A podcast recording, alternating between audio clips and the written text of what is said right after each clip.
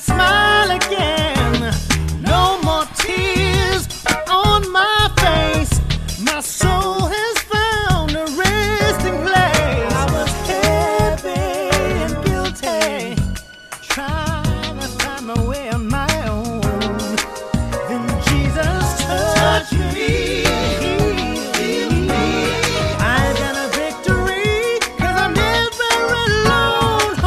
All right, welcome back, KBLA. This is KBLA Talk 1580, and I'm your host, Angelique Francis, and this is Living in the Sweet Spot. As you know, if you're a regular listener, you know that we define the sweet spot as the intersection between power, divine timing, and performance, all to accomplish a purpose. I'm bringing you conversations with amazing overcomers. We talk about miraculous moments. We talk about kairos moments. That's a God thing, y'all, in case you don't know. So if you are just joining us, my guests share their very, very personal stories about surviving and thriving, traumas and triumphs, and where they are today and what tomorrow might look like. So, you may or may not know, in addition, that Beloved Entertainment, my production company, we produce Impact Media and we offer certified coaching and therapeutic drama, transformational workshops, partnerships with some of the best coaches in the business. And we are now available on set intimacy coaching for television, film, and theater. So you can protect the integrity of the set, the cast, and the stories that you are creating. Reach us at belovedentertainment.com. That's B period L O V E D entertainment.com. Okay, well, I'm excited to have my friend and now colleague um, in the sweet spot. So, we're going to talk about a raw and powerful memoir about how resilience and hope and defiant faith can lead to powerful transformations, even in the midst of the darkest of hours. My guest today in the sweet spot is now author, media executive, and mother, Michelle D. Hord, who has suffered loss at almost every major phase in her life, the most devastating being the murder of her beloved daughter, Gabrielle, at the hands of her ex husband. Yet, through it all, there was this voice inside of her that keeps insisting that she must let that light shine that's inside of her, that let that light shine through the holes in her heart. And with beautiful prose and spiritual insight, she has written, and she has also been the voice in the Audible uh, collection, The Other Side of Yet. The Other Side of Yet. Finding light in the midst of the darkness. So, she let me tell you, this is going to be a book that if you've experienced anything, any heartbreaks, trauma, losses on any level, she brings a compassionate blueprint to you on how to harness your inner strength. And Michelle shares how she pivots to a yet and starts to rebuild a new after. Welcome, welcome, Michelle Hord, to the sweet spot. Thank you so much. And I have to say, um, the the Baptist granddaughter in me from the Baptist ministry. I was about to throw my shoe at your theme song, so I'm already in it. I'm all, all, all in. I'm loving it. I'm loving it. Well, uh, I have to always give a shout out to my co-writers, Mark Kibble of Take Six, who does lots of the arranging of that group and ten-time Grammy winner. So, this is your entree. I wanted to make sure you felt uh, welcome in the sweet spot. Well, Michelle, we got a lot to talk about. And um, thank you first for being here and being willing to be your authentic self and to come and not just share your story, although painful, but you're going to teach us and talk to us about surviving and then thriving. And so you are the perfect sweet spot guest, if I can say so myself. So let's just get in it. Um, the other side of yet. Hmm, what does what does that even mean? The other side of yet. Yes. So it comes from my personal story, which I know we'll talk about. But on a broader sense, um, we all have definitive moments in our lives where everything changes. That can be a divorce, that can be a job loss, frankly, for all of us, it was COVID, right? Where all of a sudden the world looks different and there's a definitive before where we know things will never be the same.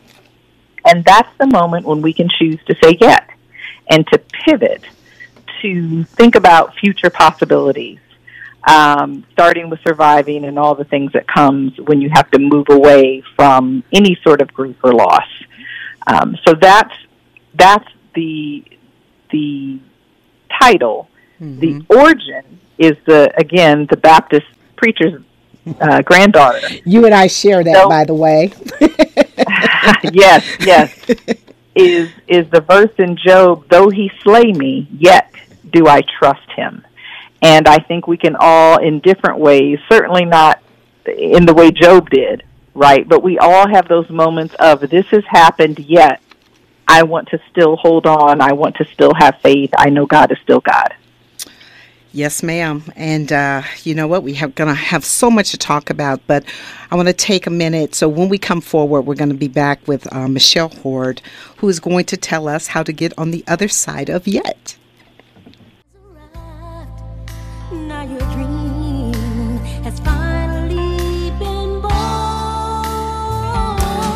All right. Welcome back. If you're just joining us, my guest today in the sweet spot is media executive Michelle D. Hord, who, after suffering the loss of her child, tells a raw and powerful memoir about how resilience and hope and defiant faith can lead us to a powerful transformation. So, this is a tough conversation, even for me, Michelle, because I lived in your community and I was there around. And will you tell everyone what happened the first week of June in 2017? Yes. Um, so, by way of background, and I know this will be relatable to a lot of your audience, um, I went through a very messy divorce. And for those who have not been through divorce, um, you think you understand all the things that can possibly happen until you have. And I have certainly met a community of people who have been through divorce and watched partners who they thought they knew morph yep. to different degrees. Um, and so I was in June of 2017 battling literally my then husband uh, to get a divorce because it was important to me that my daughter Gabrielle was not exposed to any, you know, anything toxic, frankly, anything negative. I had moved out of the house, and she would go between staying with her father in our family home and staying with me in a rental home. And so on June 5th, 2017, he finally agreed to the terms.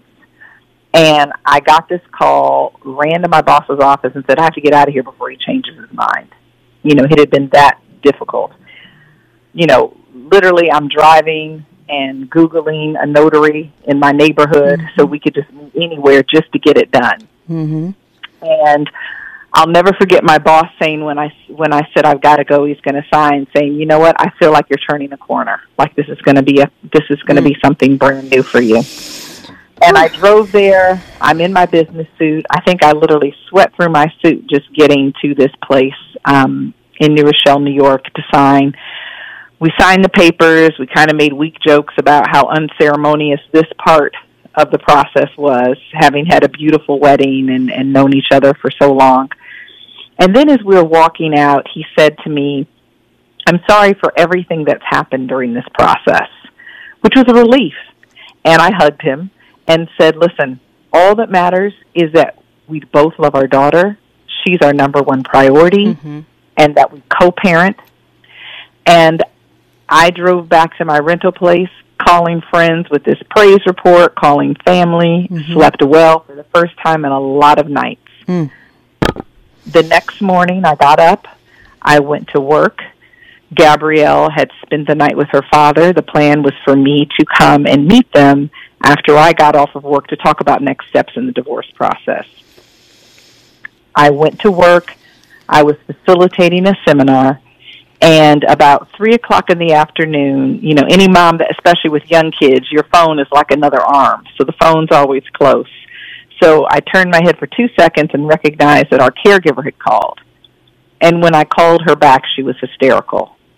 And it was clear that she had walked into a crime scene mm. in my home. My God. And initially, frankly, I thought my then husband had probably killed himself. My daughter's at school. How will I explain this to her? How will I?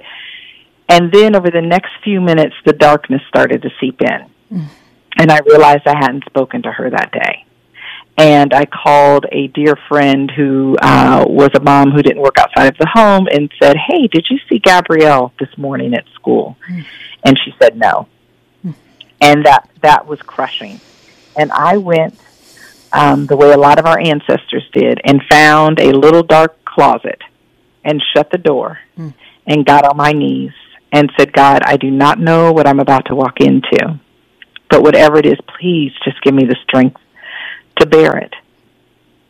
And unfortunately, my then husband murdered our baby and lived, um, feigned a suicide attempt, but lived.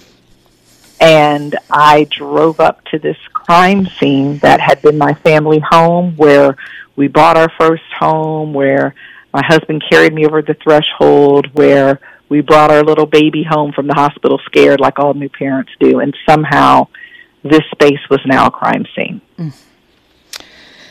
Michelle, we I don't have to tell you how sad and devastating this story is for all of us, those of us who have parented a child or ever loved anyone, especially a child. Your daughter's name is Gabrielle, and I know that you have done so much to to keep her memory alive and to honor her in so many amazing ways.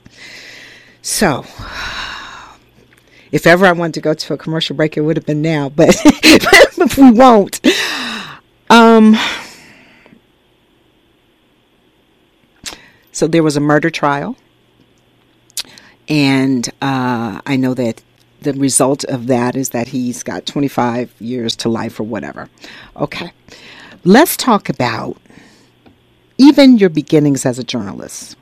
I'm really when I read your book and I, I, listened, I read your book and I listened on Audible because when I realized that you had um, produced an Audible book, I was so relieved to want to hear not just um, your story from your lips, but also to know and hear in your voice that you were going to survive. That's what that's what I got out of that. I was like, she is a phoenix. she is a survivor, and I was really really grateful. So I know as a journalist, you came out of journalism school and you started working at America's Top Most Wanted. And I was really struck because you start your book talking about it. And I was really struck um, that you became, at 23 years old, the missing, missing child coordinator or the victim survival something, right? Tell, tell us about that because I do think that there are strategically ordered steps. And I don't know how you could have gotten through this time in your life had you not learned to have a certain amount of compassion, a certain amount of um, survival skills that you probably picked up along this journey. So, how does that? Why did you start your book there? Absolutely. Well, I started my book there because as a journalist, especially someone at, who started at America's Most Wanted, which you know was started by John Walsh, who was the famous story of you know really one of the first national kidnapping horror stories that America was aware of. I remember that. And he took he took that story and created America's Most Wanted and a lot of other work. And so as a young journalism student just looking for a job with benefits, I stumbled upon this job and realized it was not a job. It was really job slash calling slash social services, right? Right. Because when you show up on behalf of John Walsh, you're not the local newspaper.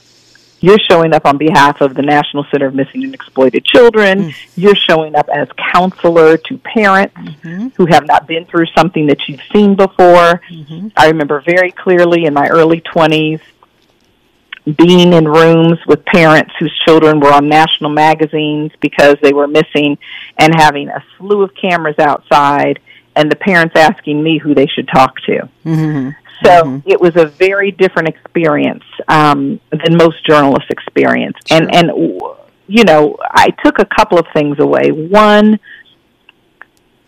no one ever believes it can happen there. Yes. The common denominator was there are no like there are no words. This doesn't happen here. It's sudden regardless and it's of where it is. unexpected. It, no one could plan it's for this. unexpected. It's impossible to imagine. And on the upside, what happens is from friends and family to complete strangers, people rally for mm-hmm. other people. And that at the end of the day, the human spirit wants to triumph. Mm-hmm. And so I would sit across from these mothers whose children had been abducted by strangers. I'm wondering how these folks have on clothes and are talking to me and are able to be on national television and realizing that people they've never met are scouring woods for their baby. Mm-hmm. So it gave me at a really young age this exposure, not just the compassion, but one exposure to darkness mm. and what's possible, which is why, frankly, when I drove up on a crime scene where I was the mother, I knew where I was arriving. I didn't have any misconceptions because I've shown up there. I've Right. shown up and Right. parked in front of police tape and mm-hmm. ambulances mm-hmm. and seen the people gathering who are gawkers and the people gathering who actually know and care. Hmm. So I, I, I unfortunately knew what I was what I was walking into. Hmm. But the other piece, which I think is so important, and really, I would say my book is a is a twenty eighty. Twenty percent is the hell I went through. Mm-hmm. 80 percent is the road to the hallelujah. I would I would agree with that. yes, I think that's a good estimate. Um, you likened your journey to your healing, kind of like a shipwreck, right? And and throughout, and you talk about choosing life. You say, if I can quote you, I hope I have the quote correct. I choose survival over drowning. I choose to navigate a new world with a set of constellations rather than going down with the ship of my old life. What does that mean? and again, I think this is applicable to so many of us. Um, that there are there are intersections in life where we can give up, where we can give in, where we can give out, where we can say I'm beaten, I can't do this, I can't survive, the odds are against me. How the hell am I going to get through this? And the yet was all of this hell has happened. I can't change it. I can't explain it. I can't understand it. Yet, I know there is still a God. And I also know, and this is where the defiant faith came in, and there may have been a defiant F word that I won't say on the radio. Thank you. Now I don't have to beep it Oh. out. um, Right. Yes, that I, I'm in the communications field. I'm not going. to I'm not going to get y'all fined. Um, but there was a. This was not the person who I've known for 20 years. Right. Just like we believe there are good forces and a God in the universe, there's darkness. Mm-hmm. And whatever it was was trying to take me out, and I shall not be moved. So the yet was, despite whatever hell I'm in, I am not going to allow it to bring me down. Right. And in the meantime, you're going to reclaim your story, and your story is going to have a different ending. And I Yes. am grateful for that. You know, we talk about our village, right? And the people that we find, our armies, our village, our family, our friends, whatever you want to call them. This was so horrendous and so painful. Um, my children went to the same school that Gabrielle went to, both uh, the preschool and the elementary school. And I tell you, people avoided you because their inability to, to deal with the discomfort of the reality, right? But some people had to stand by you. I know you call them your your five. You know, there's a lot of couple of different terms that you use around. How important was it to have that village with you? Because I want people to make sure that instead of going inward when things happen that are just seems like you can never get on the other side, this is a roadmap to how to help get people through. So, how important is the village? So a village is incredibly important. And I think one of the most important things to understand, and I had early experiences with sudden loss that we'll probably talk about at some point, that taught me one, everyone grieves differently. so to be graceful and, and and everyone takes things from their perspective. There's a great line in the Bluest Eye by Toni Morrison where she says, "People love the way they are. Mm-hmm. People do everything the way they are. Yeah. Um, if that's selfish, if that's selfless, right? Yes. And so I learned uh, when I lost my mother suddenly in my early 20s that some of the people that you would imagine could be there for you can't. They just can't.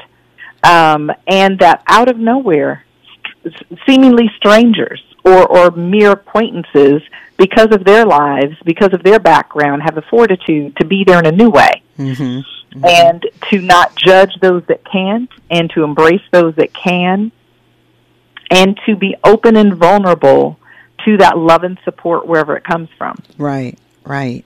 Well, even when you had to go through this uh, courtroom uh, experience, I saw in one of the chapters that you talked about because I think music is very healing, and I believe in restorative arts in general. Right, that's sort of what I that's the the world I sit in every day. But you talk about the court playlist.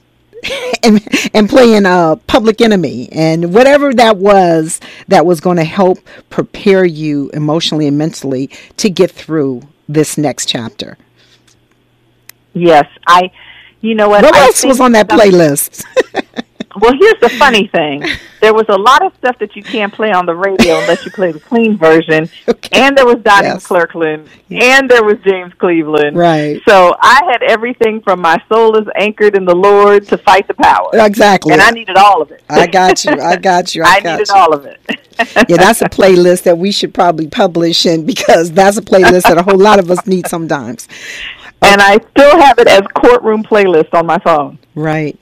So I'm going to read something. Um, when you were going through and gathering some of Gabrielle's um, personal belongings and just going through, I can't even imagine what that was like. You found a poem in the time capsule that she did in school, which was lovely. And it says, All I really need to know, I learned in kindergarten. All I really need to know about how to live and what to do and how to be, I learned in kindergarten.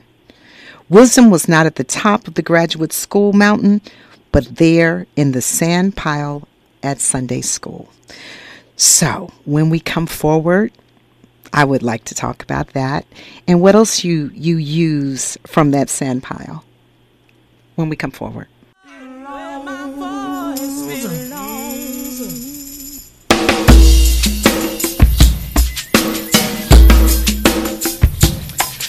Okay, if you're just joining us at um, Living in Sweet Spot, I have an amazing author and mother and advocate. She wrote The Other Side of Yet, which is about creating a life of purpose and passion and possibilities regardless of what is thrown at us. This book highlights how we can face our hardships and we can choose to keep fighting and living. Well, I just read a poem that was in Gabrielle's time capsule. Tell us about that. So, um, my daughter uh, at her elementary school in kindergarten, you know, one of the things they did was do a time capsule that was to be opened when they graduated in the fifth grade. And this very popular Robert Fulghum poem, um, Everything I Needed to Learn, I Learned in Kindergarten, was in there. But also in there was all of her reflections as a five year old about what she thought her life would be like. And a letter from her father and me to her. Mm-hmm. And so it was a time capsule in so many ways. You mm-hmm. know, unfortunately, my daughter didn't finish the second grade. Mm-hmm. So as her classmates were matriculating and actually opening those time capsules with fifth graders, I was alone with this piece of history, quite frankly, that I had imagined with my husband opening excited when my daughter was in the fifth grade. You know, And I, it was go ahead. I'm sorry. no, no, no. I, I was just going to say it, it was one of those moments, and you know, I encourage people to be brave in grief. You know, sometimes we want to run away from memories, from pictures, but as painful as it was to open this up and remember, oh my gosh, I'm not going to get this experience. What I did get was some laughs from this amazing little five year old girl about what she thought her life would look like. So, you know, there is this joy, pain intersection that we hear about in music that is real. That you know, I I would challenge people to embrace for the joy side. Absolutely. I mean, I I know that was a painful time, but there was something very um, spiritual when I read it about this little beautiful, brilliant child already had learned how to love, how to give, how to forgive, right? How to how to love life, how to be a good friend. And so something about it just as sad as it was, it was this that other side of yet, Yeah. right? I saw that was the moment where I started to understand your title on a whole nother level, to be honest. Um, when you look at therapy, we look at um, trauma for bereavement and therapy. I mean, one, a lot of people are so are so hurt and so destroyed that they don't always reach out. What do you say about therapy? And is there a difference between bereavement therapy and trauma therapy? Or what, you know, this is really a, a unique situation, but whether people have children who have been shot, or murdered or lost or committed suicide, these are steps that we all have to take, and they don't all look the same for everyone. You mentioned that. Absolutely. And I would even broaden it out to there is grief in losing a relationship. There is grief in having a miscarriage. There's grief in realizing you'll never be able to physically have a child. So there's all sorts of things that we grieve in life. Absolutely. And, you know, having dealt with what I would call traditional bereavement grief therapy when I lost my mother um, when she was 50, I knew instinctively and, and frankly based on my work experience that what I was experiencing that required me to go to a crime scene, that required me to identify my child in a medical examiner's office was not the same. right. This was not five stages of grief. And so I proactively, and this is again where the village comes in, you know, some of the moms in the community looked and scoured for the right type of therapist, and one of those mothers even suggested someone. Um, pushy suggested. You know how we can be sometimes like, no, no, no, you need to see this person. and she was 100% right and introduced me to a therapist who had grown up in the DA's office in Manhattan Wow. dealing with crime and, and trauma situations, and her entire practice was around trauma. Wow. And so, you know, one of the takeaways I think is really being clear about what you need and making sure you're getting it. There is not a one size fits all when you deal with loss. And so understand what you need and if you don't understand, find in your village, in your community people that can help you understand what you need. Mm, that's very important. Um, we talk about signs and wonders on this particular show and format because we want to make sure that we are standing with our community both when things are difficult, but also to take a pause and say, can you see can you see a miracle along the way? Can you still live a life? Can you still um, get on the other side? Other side doesn't mean to uh, lose sight. It doesn't mean that. It just means how do I survive? And I hear you talk about things like going to the beach where you feel uh, closest to Gabrielle, or um, or this amazing little girl. We're going to talk about that little child that's sitting on the uh, on the shelf in your house on a daily basis. I saw her on Good Morning America this week. so we're going to get back to uh, Miss Barbara, but can you talk about a few signs and wonders um, maybe that have shown up in your life? Absolutely. You know, I, I heard this and I, I wish I could attribute it to the right person, but I think it's so beautiful and makes so much sense that when someone is pregnant, right inside the belly is this is this forming person who does not know how close they are to the world, who feels like they're caught in this darkness and does not know how close they really are to to life, to love, to the outside. And the comparison was made to our loved ones who've gone on, that they're so close. Um, so, you know, I was blessed to, from day one, have this loud, beautiful cardinal that clearly was everything my child was show up and show up repeatedly wherever I was to the point where times I was like, y'all, you saw that, right? I'm not crazy. I like a real cardinal. Uh, what color? What's the cardinal? real bright red cardinal Right. that the day after I lost her and went outside to cry to cry and read Job and to start writing from a journal standpoint showed up and showed up every day. And when I moved, showed up. And and so we could do a whole hour about cardinals and how they've shown up. But you know, I think everyone's signs are different. But if you're open to the universe, if you're open to what God could offer you, those signs of affirmation are there. Absolutely. I mean, I have shared with many of my friends, and maybe even on this broadcast, about um, I have this butterfly thing, and you know, as my f- parents were transitioning and different loved ones, it always comes, just always shows up, even if it's on the side of a, a bus.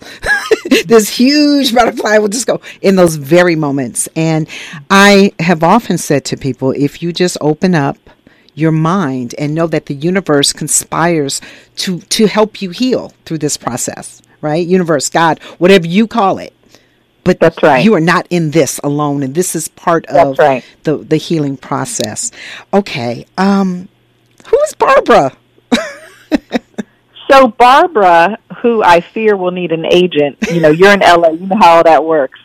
Barbara is Gabrielle's dolly. So Barbara was given to Gabrielle by Santa Claus when she was four months old for her first Christmas. You know, those of us who are of a certain age remember when dolls were one extreme or the other. So I didn't grow up with dolls that looked like me. right Um, and Barbara's a little rag doll that looks like my little girl. Gabrielle took Barbara everywhere. And because I was a high maintenance TV producer, I had two or three Barbaras. If one got lost, if one needed to be in the wash, you know, we do a sort of look over there behind the back and, and have Barbara.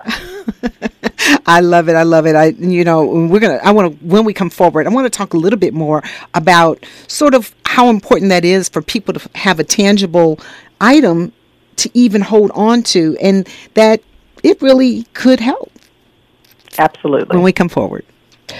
Well, if you're just joining us, I have a media exec, Michelle D. Hord, who is sharing with us how to survive and thrive post a very dark time in her life. So we're right now we are talking about these tangible things. We're talking about this baby doll named Barbara, who needs an agent and who uh, almost stole the show. Good Morning America. But but having something tangible is important. Do you have any other advice or suggestions about how people can um, have something real and concrete? No, you know, I think it looks different for everyone. For me, because frankly, my daughter's bedroom became a crime scene. And so I could not take from her room all of her things. Because this doll that was her security blanket, I had multiples of. I had one where I was staying at the time. There was one with her uh, when she was spending the night with her dad. So Barbara is is this doll is this who's also a nudist just for kicks for y'all that want a little chuckle during the during some levity. I don't know when my baby decided this doll was going to be a nudist. I think it was upset me. But I have carried this little rag doll with me because it is a physical reminder of my baby, of her love, of what she loved. This doll went everywhere. Mm-hmm. And so because I lost so much, and I think that's the bigger message, in the times of your life where things are burned to the ashes, mm-hmm. There is always something you can still pick up and take with you. And be brave enough to look in the wreckage to find that thing, even if it's hot at 1st Mm-hmm. Mm-hmm. to pick up and take with you. It will be a reminder. It will be a um, motivation, and I, I just challenge you to do that. Yes, ma'am. That sounds like great advice. Uh, I know in the book you you talk about spirit and this acronym for some very important tools. Can you share that with us? Absolutely. And again, you know, I think this applies to all of us that are in transition and pivot points in our lives. So for me, I break down spirit by letter. So S for me is survive. Survive looks different every day. Survive today was I was able to get on the radio with a dear friend and talk to people and felt okay doing it. Survive other days may mean I don't get out of bed. And we need to be okay with both. We need to give ourselves the grace Yes. you know, change and grief are not linear. There are, you know, it, it's kind of ebbs and flows. So surviving means whatever it means for you that day and give yourself that grace. The second is praise. And for those of us that perhaps aren't as steeped in religion, I would say gratitude. Mm-hmm. There's always something to be grateful for. Mm-hmm. There's always something to praise. And in these darkest of dark moments, the way you find those pinpricks of light is to look for something to say, yes, but thank you for. Mm-hmm. And I looked for those even in the darkest moments. I had my baby girl for almost eight years. Thank you for that. Right. Impact for the eye. And impact for me is about helping others. I grew up in a home where that was important. My parents had started a foundation called the Hord Foundation. I've started a foundation in Gabrielle's name. But beyond a foundation, if it's cooking dinner for a neighbor, when you are in a dark place, one of the best ways to get outside of yourself is to try to think of other people and have that perspective. Mm-hmm. R for reflect. You've been through stuff before. Remember it. Remember the stuff you got then and use it. I for imagine. Imagine that you can actually have a future. Imagine there's something after that yet. And then T is for testify, which we in the black community know all about. and you would be surprised. We all have a testimony. How can your test and testimony help other people? Oh, I am so excited to know that this transcends no matter what you've gone through. And so that's what's so great about the book. It, it yes, it is a, a story that not too many moms will ever experience, but anyone could read this book and gather something from it. Any relationship, any change, any gender, any age, and um, I'm going to definitely put this on my list of books to buy from many others. So when we come forward, I have a couple more questions for you. I'm so grateful to be here with you, Angelique. Um, this has been an amazing hour. My name is Michelle D. Hord. I'm the author of the book, The Other Side of Yet. And we were talking about spirit and how to move forward with resilience. And one of the things I would encourage everyone to do as you get to that other side of Yet is to embrace joy. It is okay to find joy again. It does not deny pain. It does not deny trauma those if you have been in a position where you've lost loved ones they are rooting for you. I know my little girl is saying mommy keep going keep going and that my whole life can't be a memorial. So i think there's that intersection where you can choose joy despite what you have been through and it is it is a brave choice and i would challenge your listeners to choose it Absolutely. And I'm loving this whole idea of pivoting away from what was happening, what you thought your life was going to be like before, to what yet is all about hope, right? So while we're on that, I'm actually going to do um, just a little word association with you because I wish I had another hour, but since I don't, I want to know a little bit more. And I think this will give um, our listeners just a little bit more um, understanding of who you are. So one word, okay? Hope. Light. Trust. Ooh, that's a that's a deep one. Trust, I would say, um, loved ones. Okay. That's two words. Sorry. Vulnerability. Openness. Resilience. Steel in your veins. Mm. Toolbox. Survival kit. Love. Possible. Miracle. Probable. Joy. Accessible. How about Gabrielle's wings? The legacy of my daughter. Uh, it is a nonprofit. I'm way going over the words now, but it's a nonprofit organization that we have started, uh, and the whole entire purpose is to ensure that my baby's legacy is much bigger than what happened to her. I love it. And then how do people participate with Gabrielle's Wings? I know there's a park, there's a corner at the school, there's a playground, there's all kinds Yes. of wonderful things you're doing to affect children that are underprivileged and, and, and at risk Absolutely. in different areas. Well, for those of us that do everything we can to make sure, whether it's that's, you know, two jobs for private school, we do what we can to try to make sure our babies can have more. And I was doing that. And we know there are a lot of our children in underserved communities that don't have those opportunities. So Gabrielle's Wings seeks to find those opportunities. So we're on three continents. We've touched more than 10,000 children. And if you go to gabrielleswings.org, you will be able to find out a lot. And we're going to do that. And you got to get this book, y'all. You got to get the book. And you know who's coming up next, right? We've got Lyric Lounge, and they are coming up with that amazing trio, Tasha Teal and Euro. This is Living in the Sweet Spot. And remember, there are everyday miracles in the sweet spot.